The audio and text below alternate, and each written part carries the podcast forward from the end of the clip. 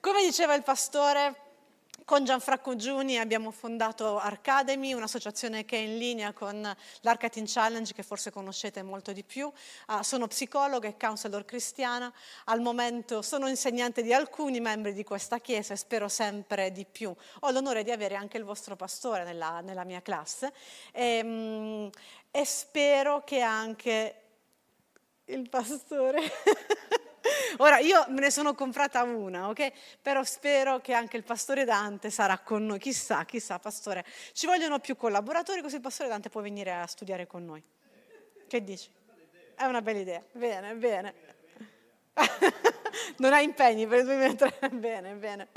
Stasera parleremo un po' di un tema che uh, credo che sia veramente poco comune, sicuramente non abusato, soprattutto nelle chiese. Ed è il, il tema della vulnerabilità. Ah, sapete già, è stato annunciato, ci abbiamo riflettuto un po' e devo dire che si sposa perfettamente con il tema che leggo solamente oggi del vostro anno, che è il tema della fiducia. Ora siamo a novembre, abbiamo ancora un mese, giusto perché ogni anno cambia, e forse possiamo apprezzare una fiducia in Dio nelle nostre vulnerabilità. Andiamo un attimo a comprendere meglio che cosa si intende per questa tematica. Beh, sicuramente diciamo che dopo il 2020 abbiamo cominciato a comprendere tutti che eravamo vulnerabili. E la pandemia non, non, ci ha regalato la vulnerabilità, la pandemia l'ha messa in evidenza la nostra vulnerabilità, perché la verità è che siamo sempre vulnerabili, lo eravamo da sempre. Ma la pandemia ci ha detto, ehi, non è più così che puoi nasconderti dietro una vita piena di maschere, ma eh, c'è qualcosa che non va, è arrivato il panico, è arrivata la paura, la paura della morte, la paura di ammalarci, è arrivata la paura di non avere più un senso nella vita, di non sapere come finire la giornata di, del nostro lavoro, della nostra famiglia e nella nostra vulnerabilità ci siamo chiusi nelle nostre case siamo stati chiusi nelle nostre case, ci hanno costretto a chiuderci nella, nella, nostra casa e nella nostra casa ha preso piede tutta la nostra vulnerabilità. Sapete che dal 2020 in poi la, il disturbo clinico che è più schizzato alle stelle è il disturbo d'ansia e gli attacchi di panico. Abbiamo dei dati che ci dicono che anche questo tipo di disturbo è sceso di età cioè se prima era più tipico dell'età adulta, dalla pandemia in poi questo tipo di disturbo è in grado di, uh, lo, lo, lo possiamo vedere anche nei bambini nell'età scolare. Infatti si sta facendo un po' di uh, educazione o le scuole si stanno più o meno preparando diversamente. Quindi nel 2020 siamo tutti diventati consapevoli della nostra vulnerabilità. E quindi abbiamo compreso che non è tutto nel nostro controllo, cioè siamo abituati a svegliarci, a sapere più o meno come andrà la giornata e andare poi a letto con più o meno 80% di risultato rispetto a quello che abbiamo previsto. Ecco, nel 2020 abbiamo capito che ci svegliavamo forse e non si sapeva come andava a finire la giornata, dove eravamo, se c'eravamo ancora o no. E quindi andiamo un po' a vedere che significa la, la vulnerabilità, cosa significa proprio come definizione. È vulnerabile qualcosa che può essere colpito che può essere ferito, che può essere attaccato, che eh, è intenzionato, che, scusate, che è leso o che è danneggiato. Riferito a persone, il vocabolario ci dice che individui singoli o gruppi di individui possono mettere fuori una vulnerabilità e questa vulnerabilità permette ad un attaccante di compromettere un sistema, cioè riduce il livello di protezione fornito da tale sistema. Questo vuol dire che, facciamo un esempio, se ho una ferita aperta, sanguinante e mi espongo all'aria, mi rendo vulnerabile ad essere attaccata da ulteriori batteri e quella ferita finisce per essere ancora peggiore rispetto a come siamo partiti. Quindi la vulnerabilità, tutti siamo abituati a pensarla ed è giusto così, come qualcosa di non positivo. Io non mi sveglio e dico oggi voglio essere vulnerabile. Io mi sveglio e dico spero di non essere vulnerabile.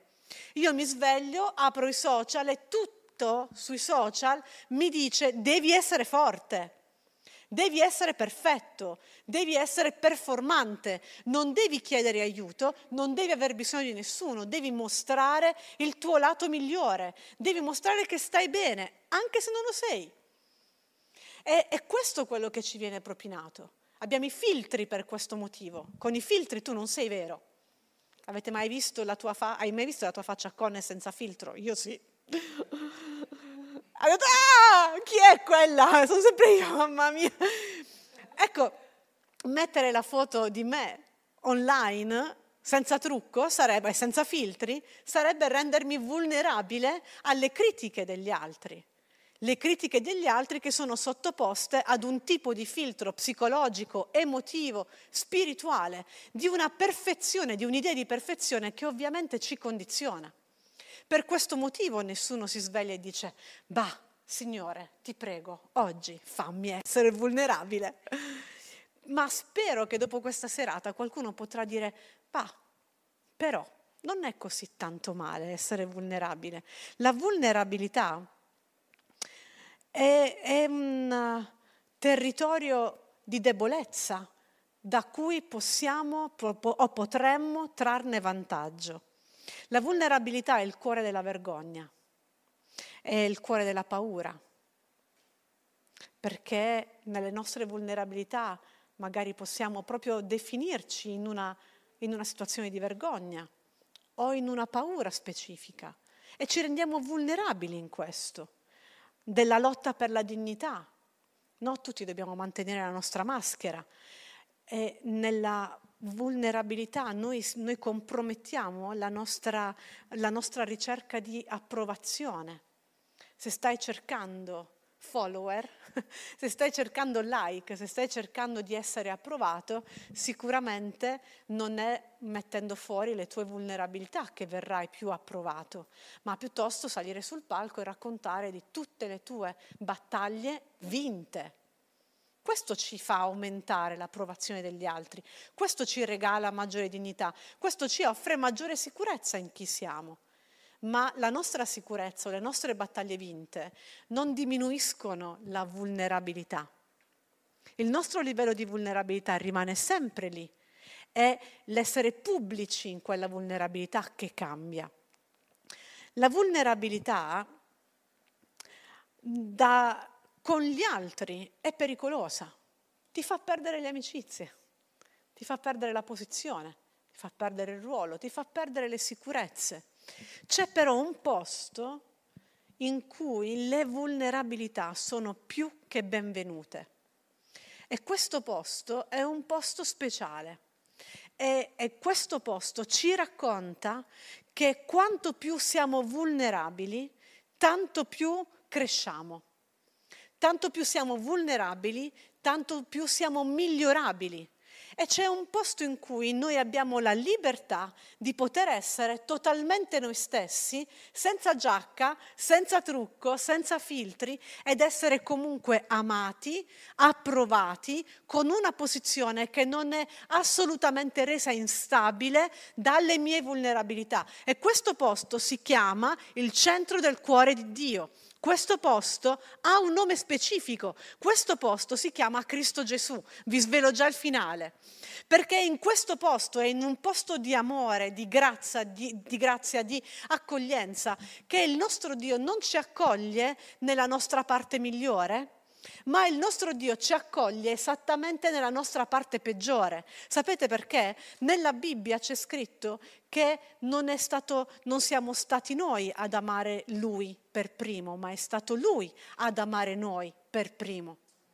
Questo vuol dire che quando noi incontriamo Dio, se sei qui, io prego che forse sia oggi, che è oggi il tuo appuntamento per incontrare questo Gesù, forse di cui hai sentito parlare per un'intera vita, ma magari nessuno ti ha detto che Gesù ti vuole incontrare esattamente nelle tue debolezze. Ed è lì che ti vuole incontrare ed è lì che lui vuole mostrarti il suo completo amore. Ad un certo punto quando Dio ci dice che ci ama per primo, questo vuol dire che tu con Dio, quando stai per... Allora, vi faccio questo esempio. Io stavo per incontrare i vostri pastori oggi, sono venuti a prendermi carinamente dall'aeroporto, quindi sono, passata, sono, andata, sono stata sull'aereo, sono andata in bagno, mi sono ritoccata il trucco, poi ho incontrato i vostri pastori, ero carina, ero carina, ah, ok, bene. ero carina perché mi ero sistemata, sapevo che li avrei incontrati. Quando stai per incontrare qualcuno e lo sai, fai in modo che quell'appuntamento, in quell'appuntamento tu possa dare il meglio di te. Quando invece non sai che stai per incontrare qualcuno, o meglio, quando qualcuno sta per incontrare te e tu non lo sai, non hai il tempo di prepararti. Giusto? Così è con Dio. Non hai il tempo di prepararti.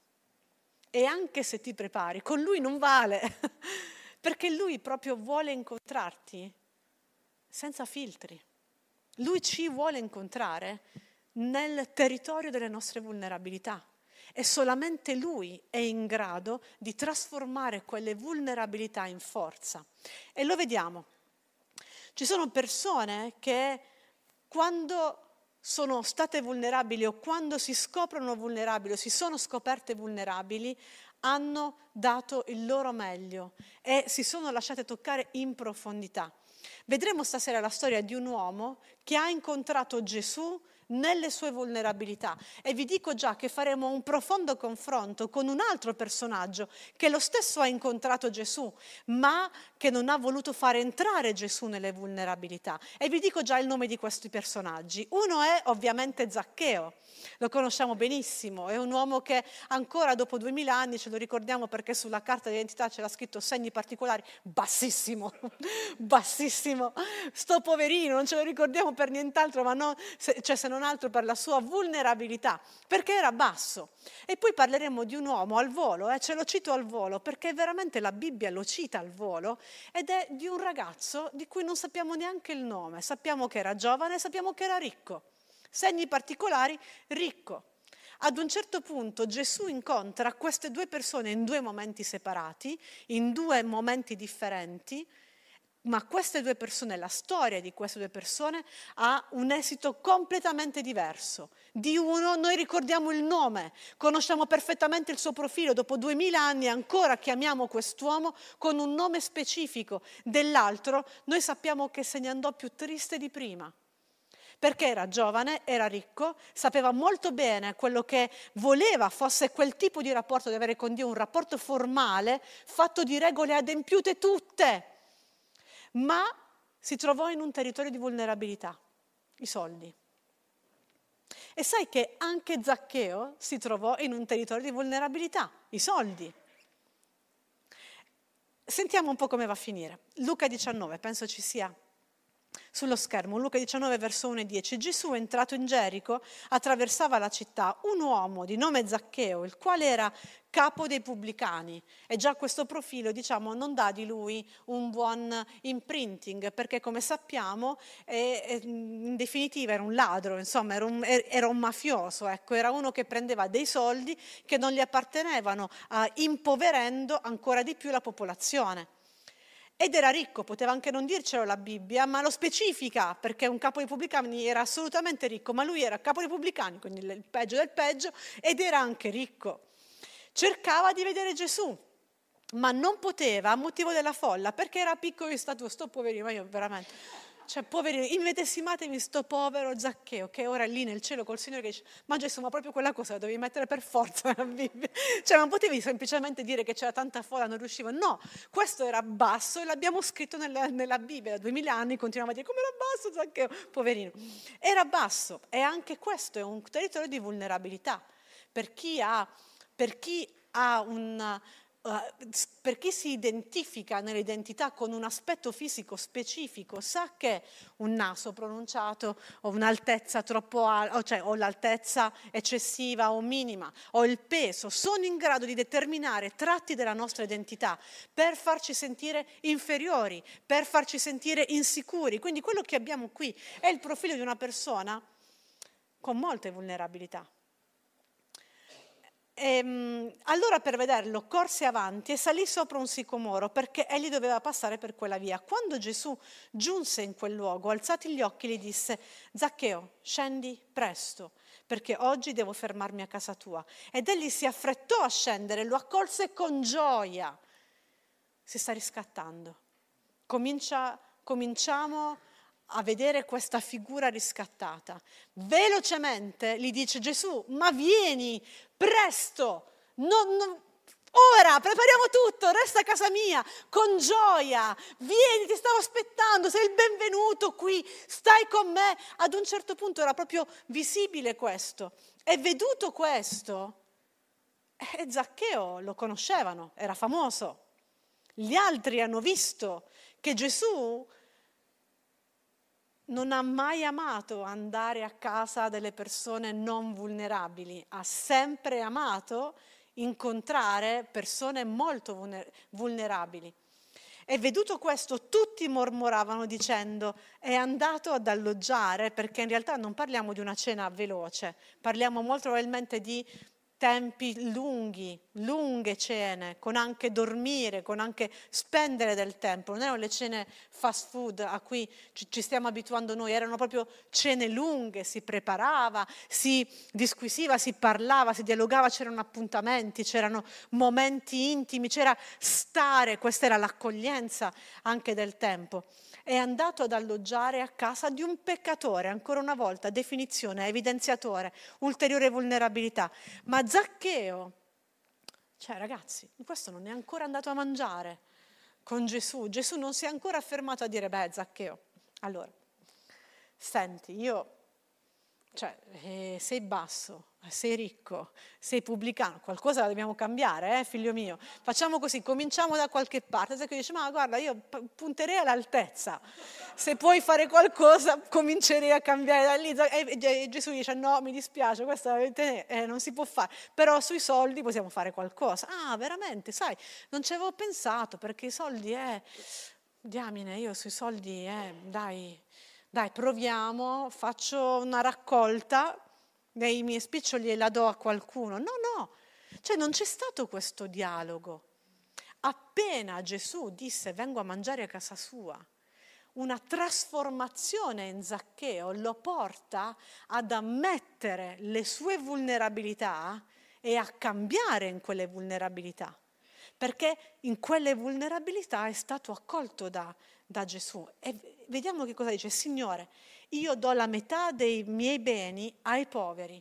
E se ho frodato qualcuno, togli anche il sé, Zaccheo, hai frodato qualcuno, gli rendo il quadruplo. E Gesù gli disse, oggi la salvezza è entrata in casa tua, in questa casa, perché anche questo è figlio d'Abramo. Vedete, di nuovo Gesù sottolinea la vera identità di, di, Zaccheo, non capo dei pubblicani, non solamente ricco, non solamente basso, non solamente mafioso, ma un figlio, figlio inserito in una storia specifica, perché il figlio dell'uomo, si stava riferendo a se stesso ovviamente, è venuto per cercare e salvare ciò che era perduto, non ciò che era perfetto.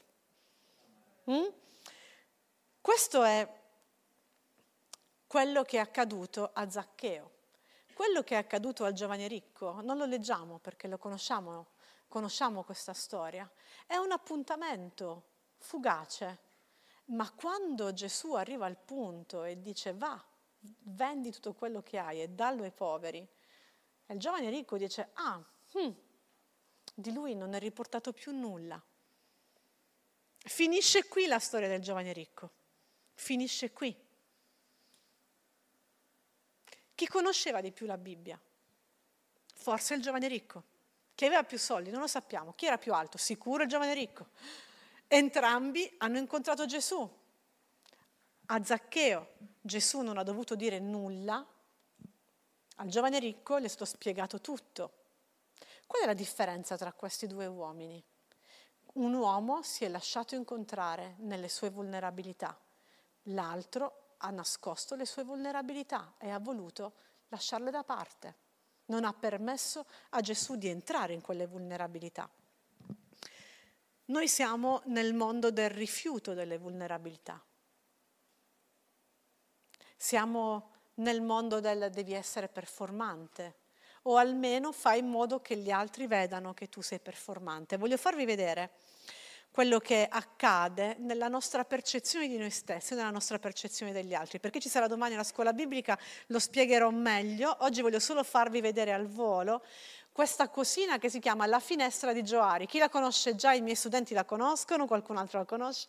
Bene, andiamo a vedere questi, uh, questi psicologi hanno parlato di uh, questa modalità di conoscere se stessi e gli altri attraverso proprio una percezione, c'era un'immagine. Ok, perfetto.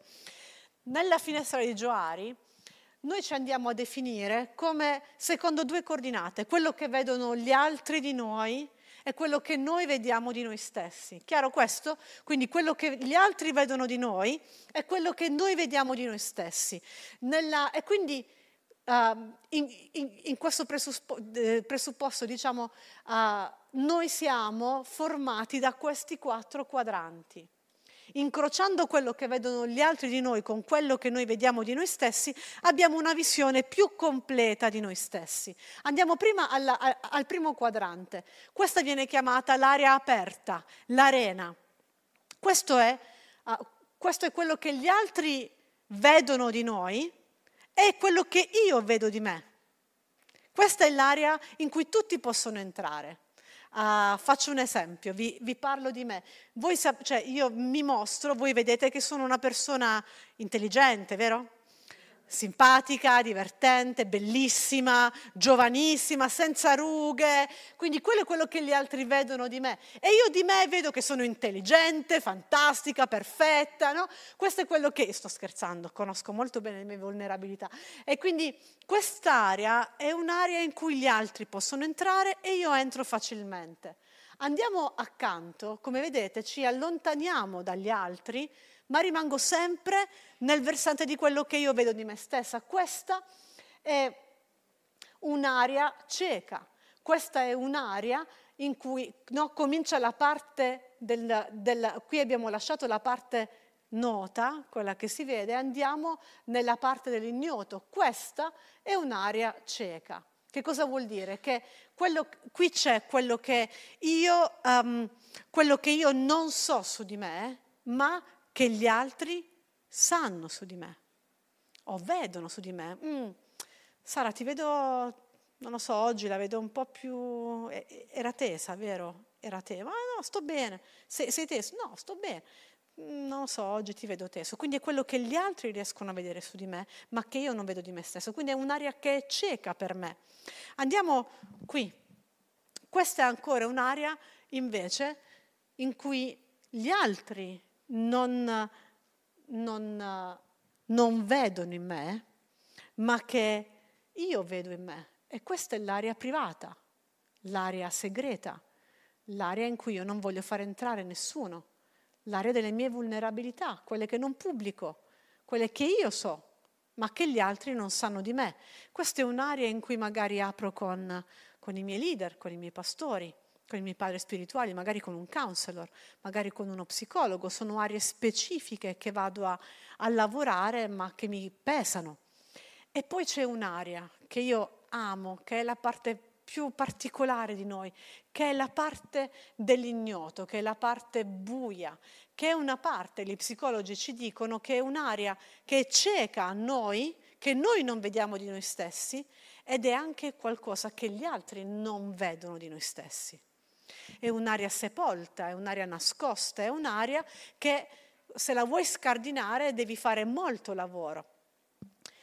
Perché mi piace quest'area? Perché anche in quest'area noi abbiamo una sola sicurezza, che anche quando sono nudo e scoperto, Dio mi vede. Quella è un'area di me che vede solamente Dio. Ed è un'area che sicuramente non raccoglie il meglio di me, raccoglie il mio peggio, non raccoglie neanche quello che gli altri vorrebbero vedere di me, perché raccoglie quello che gli altri non vedono. Quindi un'area buia, nascosta, delicata ed è la nostra area della più profonda vulnerabilità. Eppure in quell'area noi sappiamo che il nostro creatore che ci ha creati in modo stupendo, Salmo 139, che conosce le mie ossa prima che fossero formate dal grembo di mia madre, Salmo 139, anche in quella parte più nascosta il nostro Dio ci vede. Ed è Anche lì il nostro papà e anche lì vale la stessa regola di prima, prima che noi andassimo da lui, lui già ci ha amati per primo, anche per quell'aria. Allora se nell'aria aperta, wow, come fa Dio a non amarmi? Sono una persona fantastica, lo vedi? Sono un'aria aperta, gli altri lo vedono, gli altri lo vedono. Nell'aria cieca, mm, qua cominciano i problemi. Nell'aria segreta, eh, eh, mm, però nell'aria ignota, è lì, lì c'è l'amore vero. Quello è amore vero, non è amarci nella nostra arena, non è neanche amarci nella nostra parte privata, è amarci nella nostra parte più, più profonda. La vulnerabilità che Zaccheo ha avuto era visibile a tutti. Noi la vediamo, era capo dei pubblicani, quindi questo vuol dire che per una parte della società lui era il peggio, non riscattabile, era il peggio del peggio. Ancora, era ricco in un momento in cui uh, eh, qui siamo in una zona politicamente soppressa perché? Perché Israele, Gerusalemme, eccetera, era diventata soggiogata dal regno romano che avevano sottomesso le popolazioni autoctone con grandissime tasse. Infatti era uno dei momenti più delicati economicamente per il popolo di Israele e lui era ricco in un momento di povertà. Non è una cosa bella. Era basso e sto poverino. È nato così e che ci vogliamo fare? ma la sua non altezza lo ha motivato, lo ha motivato a fare cosa? A salire su un albero. Fosse stato alto, non avrebbe avuto questa motivazione, ma anche in questo si è reso vulnerabile. Tutti potevano etichettarlo e lo hanno fatto, ma guarda Gesù va a mangiare a casa di un peccatore e lo hanno attaccato su tutte le sue vulnerabilità, imbroglione, ricco alle spalle della gente, odiato dal popolo, leader iniquo, pessimo esempio, basso, quindi con un forte senso di inferiorità sull'aspetto fisico. Ma, come sappiamo, questo era quello che Zaccheo sapeva di se stesso, quello che, sa- che, Zaccheo sapeva di se stesso e che gli altri non sapevano, quello che gli altri sapevano ma che Zaccheo non sapeva di se stesso, ma Gesù ha guardato a delle vulnerabilità differenti. Cosa ha visto Gesù in Zaccheo? Che Zaccheo era pronto per incontrare Gesù. Questo ha visto Gesù. Questa era un'area ignota agli altri, a Zaccheo, ma Gesù l'ha visto. Quest'uomo è stato capace di svergognarsi dal, sulla, da, eh, pubblicamente e salire su un albero pur di raggiungere Gesù. Lui è stato intenzionale. Io voglio vedere Gesù, io vedrò Gesù.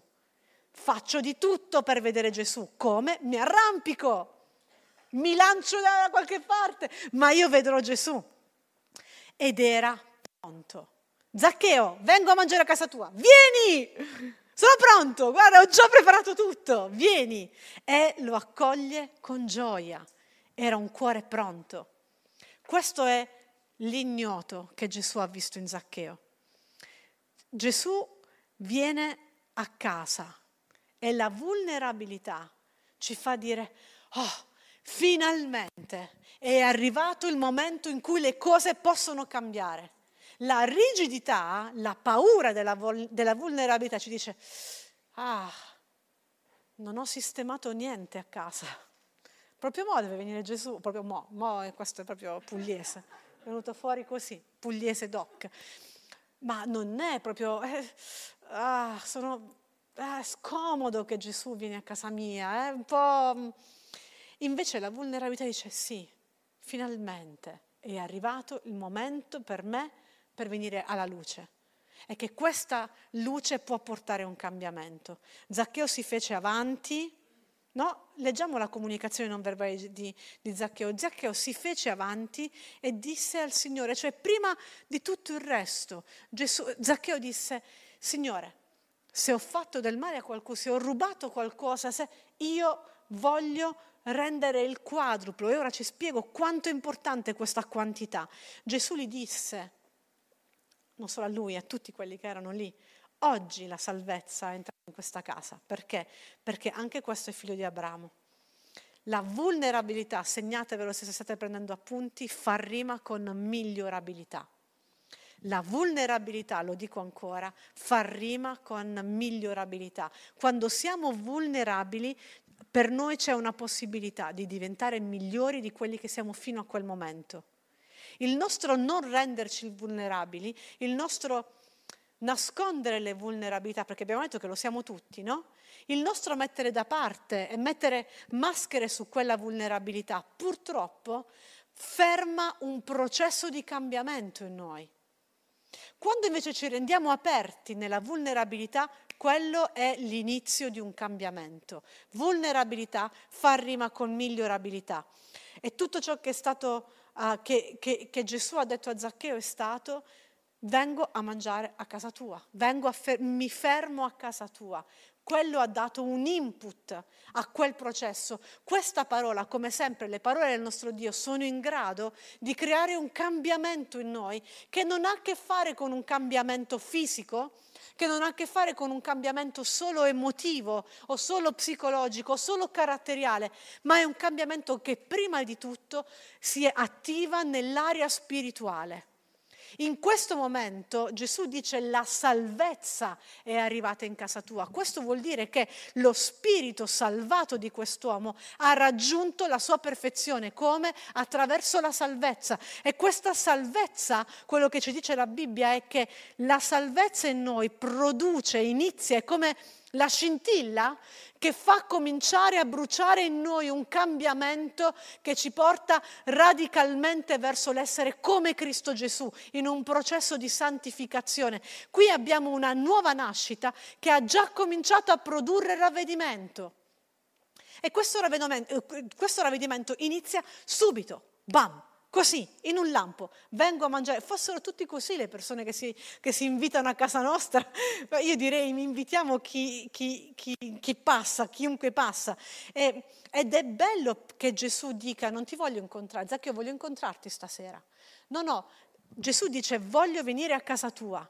Perché ancora oggi per noi, come, come per, per, per il tempo in cui Gesù era, la casa è un posto specifico. Ora noi stiamo perdendo l'abitudine di stare a casa, di accogliere a casa perché lavori tutto il giorno, poi arrivi a casa, mangi, dormi, vai a dormire, ma la casa è il luogo della vita, è il luogo della famiglia. No, sono entrata a casa dei vostri pastori, ci sono le foto dei figli e quindi posso vedere la loro famiglia, eh, uh, c'è il profumo della loro casa, il cibo della loro casa, uh, dove, dove, loro stanno, come è redata. Quanto facciamo capire le persone quando li accogliamo a casa nostra? Quando accogliamo le persone a casa nostra, noi gli apriamo non solamente delle porte, ma gli apriamo la nostra vita. Apri, infatti, si sceglie il posto dove fare entrare i nostri ospiti, vero? Chi fa entrare gli ospiti nel ripostiglio? Sai, c'è un posto bellissimo, per te l'ho preparato, il ripostiglio. no, dove li facciamo entrare i nostri ospiti? Nel soggiorno, dove tutto è sempre sistemato. Da noi in Puglia noi siamo bravissimi nell'ospitalità, noi abbiamo i divani che possono essere usati solo dagli ospiti nel soggiorno. Cioè tu non ti puoi sedere su quel divano, è solo per l'ospite. ricordo mia madre, che spero non ci stia seguendo, Sono, dice sempre che racconto fatti nostri. Mia madre un giorno ha comprato questi divani di pelle bianca, con due figlie piccole, e ha detto non potete salire. Cioè li vedete questi divani non sono per voi, quindi li ha coperti in tutte le maniere. Noi in Puglia, spero, insomma, ora sto parlando, male, parlando dei pugliesi, usiamo ancora questi bei cellophane sui divani, che ti siedi con i 42 gradi pugliesi d'estate, diventi praticamente, entri in un microonde, cioè tu ti senti lì, cioè, tu ti giri, fa trac, trac, non è il divano, è il cellophane. Eh, e poi noi abbiamo il servizio di piatti, il servizio di bicchieri, solo per gli ospiti. Anche io, donna moderna, mio marito dice sempre, hai comprato i cioccolatini? Sì, ma non sono per te, sono per gli ospiti. E dice, ma non viene mai nessuno in questa casa, perché non posso mangiare questi cioccolatini? No, c'è sempre qualcosa da parte perché potrebbe venire qualcuno. E quindi è, è un'arte l'ospitalità, è, è, è un onorare, è dare il meglio. Nessuno di noi accoglierebbe gli ospiti in una zona non ordinata, non pulita, non sistemata. Quando qualcuno entra a casa nostra, noi gli facciamo vedere tutto. Quando qualcuno entrava a casa di quel tempo, non rimaneva solo nel cortile, si dormiva, si stava, tu entravi nelle finanze di una famiglia, entravi nelle abitudini, entravi in quello che erano veramente le persone, non quello che erano per strada. E Gesù gli dice, Zaccheo, io vengo a casa tua, io voglio stare con te, non voglio toccarti e basta, io voglio stare con te. E lì Zaccheo si sente accolto veramente per chi è. E istantaneamente questo processo di cambiamento è iniziato.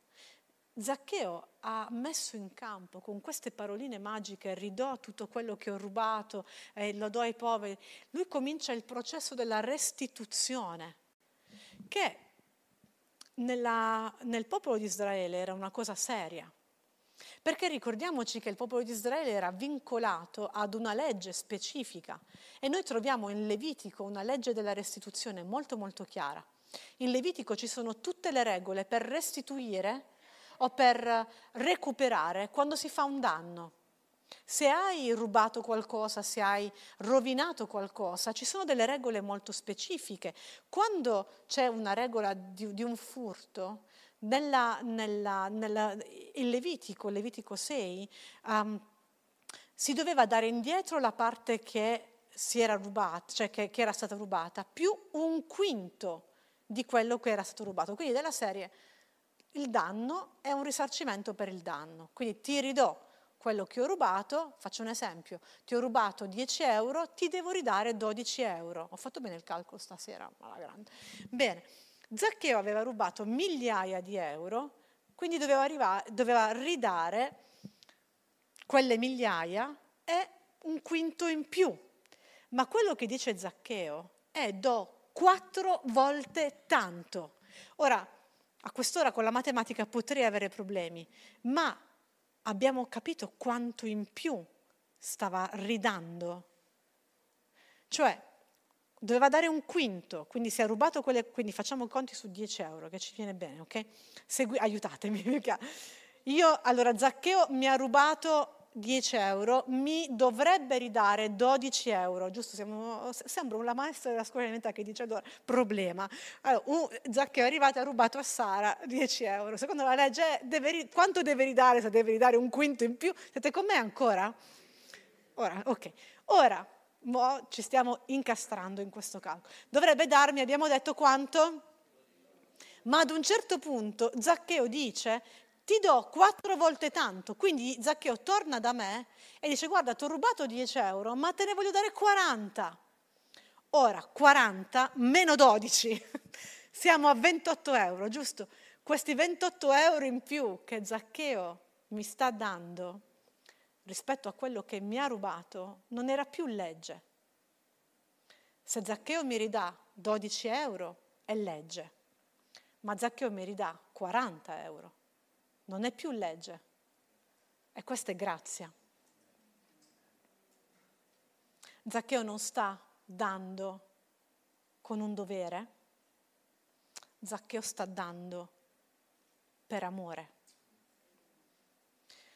Questi, questi 28 euro sono la differenza di grazia che Zaccheo ha imparato semplicemente perché Gesù lo ha incontrato nella sua vulnerabilità. Amen. Immagina Zaccheo, immagina Zaccheo, tutti lo conoscono. Ora è finita sta cena, immaginiamoci. Quindi Zaccheo ha ospitato Gesù, ha preso un impegno, ha detto Gesù, io voglio dare la metà di quello che ho ai poveri e se ho rubato qual- qualcosa a qualcuno lo ridarò per quattro volte tanto. Ora voi vi immaginate Sto poverino, bassino, mafiosetto, io me lo immagino sempre così, Zaccheo, con le, colon- con le collane d'oro, denti d'oro, macchinone, arriva con la macchina, sai, da buon tamarro, bello riccone, arriva davanti alla casa del povero, bussa e dice ciao, lo sai chi sono, sono quello che ti ha rubato uh, questi due sacchi di farina. E, um, è successa una cosa, è arrivato Gesù, abbiamo mangiato insieme e io proprio voglio ridarti non solo questi due sacchi che ti ho rubato più un quinto, ma ti do questi otto sacchi di farina. E va via e va dall'altra persona e questa volta non ha più la macchina perché se l'è venduta per ridare tutto, ha ancora la collana, i denti d'oro e arriva e dice apre la porta e dice toc toc apre la porta, lui dice guarda qui non puoi entrare perché per me fai schifo. Quindi gli chiudono la porta in faccia e va da un'altra parte, dice guarda ciao sono Zaccheo, in questo momento non ha più neanche i denti d'oro, non ha più, non ha più le collane, magari ha i suoi bei vestiti, dice ciao senti ti ho rubato questo e quello, poi ho avuto un incontro straordinario, è venuto Gesù, io devo darti queste cose, scusami per quello che ho fatto.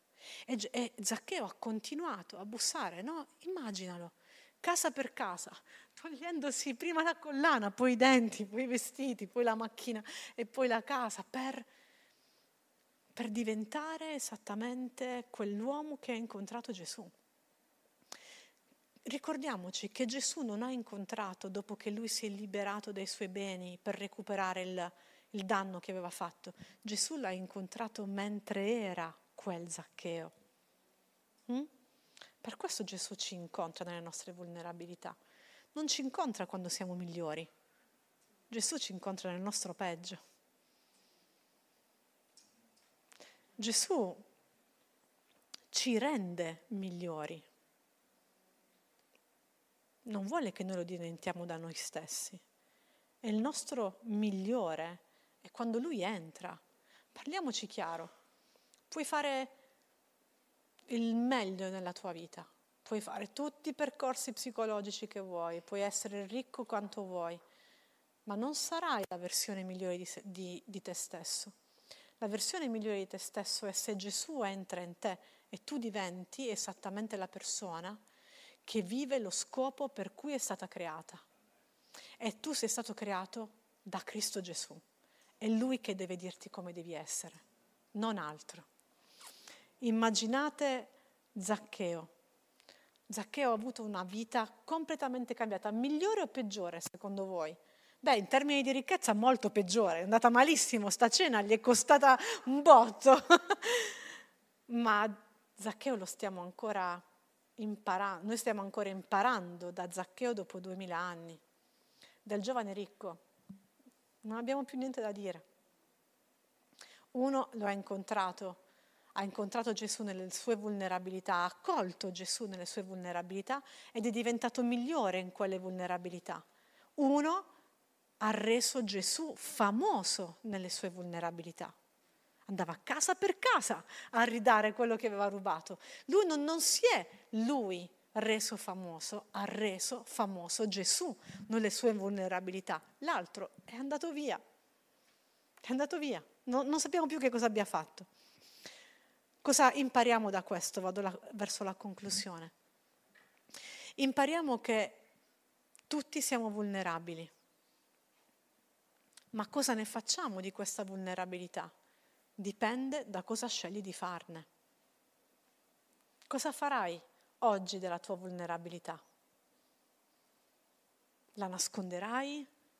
Dietro il tuo bel da fare, la tua bella maschera, la tua bella casa, i tuoi bei vestiti, la tua bella carriera, la tua bella famiglia, o aprirai la tua vulnerabilità, la metterai non al bando, ma fanne qualcosa. Io voglio darti due suggerimenti. Cosa fare con la tua vulnerabilità? Uno, mi sembra scontato dirtelo, ma te lo voglio ribadire, fai entrare Gesù Fai entrare Gesù. Fai entrare Gesù nella tua vulnerabilità.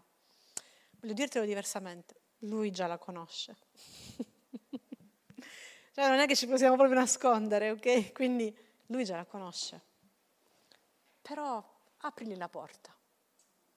Digli anche oggi se riconosci che hai delle vulnerabilità e che le hai tenute strette, che le hai tenute nascoste, apri la porta alle tue vulnerabilità. Che cosa può aver creato una vulnerabilità in te? Un peccato. Un peccato. Forse hai una vulnerabilità verso l'aria sessuale, nell'area sessuale. Forse sei vulnerabile nel tuo matrimonio. Forse sei vulnerabile nei tuoi pensieri. Ehi, sei nel posto giusto, siamo in una chiesa, non siamo in una clinica psichiatrica, sì. Sei nel posto giusto, sto parlando di queste problematiche in una chiesa, sì, perché tutti abbiamo queste vulnerabilità. E vi dico anche che avete una grande benedizione, avere una Chiesa che non nasconde le vulnerabilità. ma che vuole lavorare su quello. Mm? E quindi benvenuta vulnerabilità. Quindi primo suggerimento, fai entrare Gesù nelle tue vulnerabilità. Solo Gesù può rendere quella, quel territorio un luogo di arresa, un luogo di miglioramento e anche, Zaccheo ci insegna, un luogo di gioia. Sara, ma come si fa ad essere vulnerabili, eh, vulnerabili e gioiosi? È possibile, solo Gesù riesce a farlo. Solo Gesù riesce a farlo. La Bibbia ci dice che noi non abbiamo un sommo sacerdote che non simpatizza con le nostre debolezze, ma che in ogni cosa è stato tentato ma non ha peccato. E quindi lui per noi, Gesù, Cristo Gesù, ha aperto una strada per le nostre vulnerabilità. Noi possiamo essere migliorabili perché? Perché l'opera di Cristo Gesù in noi ci rende migliorabili nelle nostre vulnerabilità. Il secondo suggerimento che voglio darti è parlane con qualcuno. Non sto dicendo vai all'angolo di una strada e grida a tutti quanti le tue vulnerabilità. No, però voglio suggerirti di trovare qualcuno di fiducia. Sii aperto, fai entrare qualcuno con te, che può essere un alleato di preghiera, che può essere il tuo pastore, che può essere il tuo responsabile, che può essere un fratello, una sorella di fiducia, che viene con te in quelle vulnerabilità e vi ricordate la definizione di vulnerabilità? È renderci esposti agli attacchi. Scegliti una persona che sa trattare quelle vulnerabilità, che non usa quelle vulnerabilità per ammazzarti definitivamente, ma che usa quelle vulnerabilità per portarle insieme a te, a Cristo Gesù.